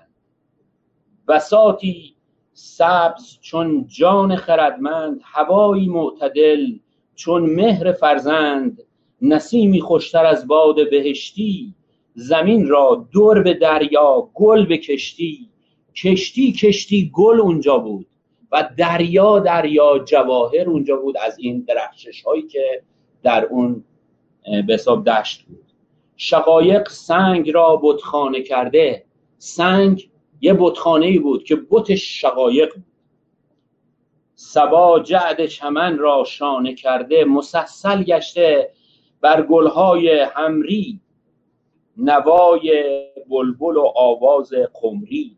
شاید هم حمری مثلا همین قرمز. اتفاقا یه بحثی هم ذیل شکفته شد گل همراه و گشت بلبل مست مال حافظ، سلای سرخوشی سامتینگ های وقت پرست. این اونجا اتفاقا یه بحثی ذیل مفصل ذیل این هست بین حافظ شناسان که این گل همراه یعنی چی و در واقع حالا مثلا موسی که موسی نوشته میخونده میشه، دنیا دنیی خونده میشه، عقبا میگه چی؟ در اندرون من خسته دل ندانم چیست که من خموشم و او در فغان و در غوغاست. بعد میگه چی؟ سرم به دنیی و عقبی فرو نمی افتد، تبارک الله از این فتنه ها که در سر ماست. حافظ میگه دنیی به جای دنیا گفتن، عقبی به جای عقبا گفتن.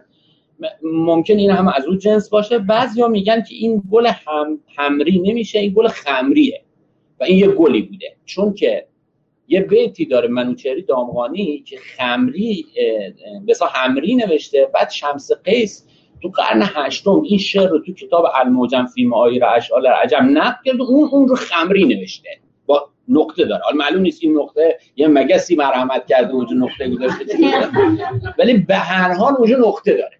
خب از اون یه جانم همیرا، بله همیرا مصغر اون هست، یعنی قرمز کوچولو در واقع همیرا.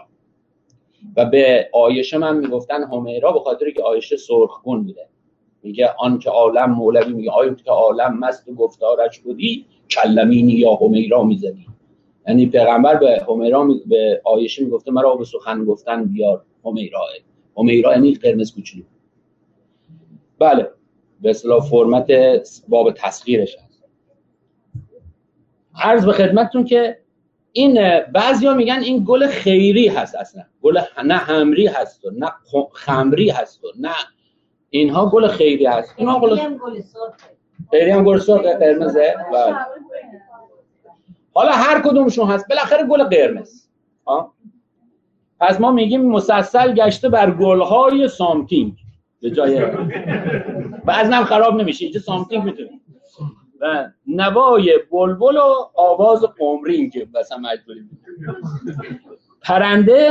پرنده مرغکان گستاخ مرغام هم گستاخوار می اومدن. مثل کانادا بود، تو کانادا دیدن مرغا چقدر گستاخن، مثلا میان روی چاقوی آدم میشینن. این گنجشکای اینجا نمیدونن که چاقو مال بریدن سره، فکر میکنن که چاقو مال مثلا غذا خوردنه مثلا این چیزا، ولی گنجشگاه یک شهر ما میدونن همین فرار. پرنده مرغکان گستاخ شمایل بر شمایل شاخ بر شاخ، به هر گوشه دو مرغک گوش بر گوش. همم الحمدلله عاشق معشوقم بودم مرغم. به هر گوشه دو مرغک گوش بر گوش، زده بر گل سلای نوش بر نوش، بدان گلشن رسیدان نقش پرداز، یعنی جناب شاپور. همان نقش نخستین کرد آغاز، پری پیکر چو دید آن سبزه خوش، به می بنشست با جمعی پریوش، دگر ره دید چشم مهربانش، در آن صورت که بود آرام جانش. شگفتی ماند از آن نیرنگ سازی، گذشت اندیشش اندیشه گذشت اندیشه کارش ز بازی دل سرگشته را دنبال برداشت. دل سرگشته را دنبال برداشت رو من میفهمم که رفت دنبال دلش، یعنی برای اولین بار تصمیم گرفت که خردش رو بیخیال شه، این ترس رو کنار بذاره و بره دنبالی دو، بگه که این دیگه خودشه دیگه، من 3 بار دارم میبینم اینو، یعنی حالا چه آقایون چه خانم‌ها 3 بار یکی دیدن دیگه تبول. دل سرگشته را دنبال برداشت به پای خود شدن تمثال برد. این دفعه خودش رفت عکس رو برداشت.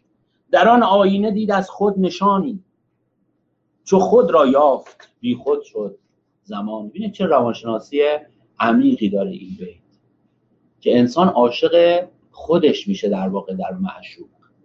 همه عاشقا یه جوری خودشون رو در معشوق میبینن و در واقع یه جوری ترجمه خیشتن خودشون هست که اونجا بروز میکنه.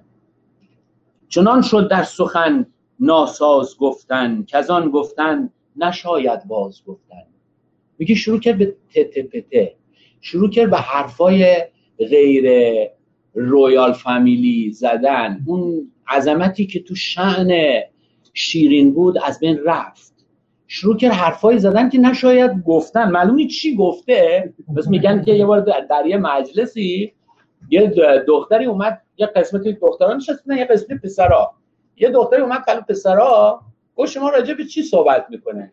گفتن که راجع به همون چیزی که شما صحبت میکنه. گفت چقدر بی‌تربیت رفت. یعنی معلوم نیست معلومی چی میگفت که میگه که ببینن اون میگه چنان شد در سخن ناساز گفتن کزان گفتن نشاید باز گفتن. یعنی شیرین شروع کرد حرفای زدن که نمیشه باز گفت.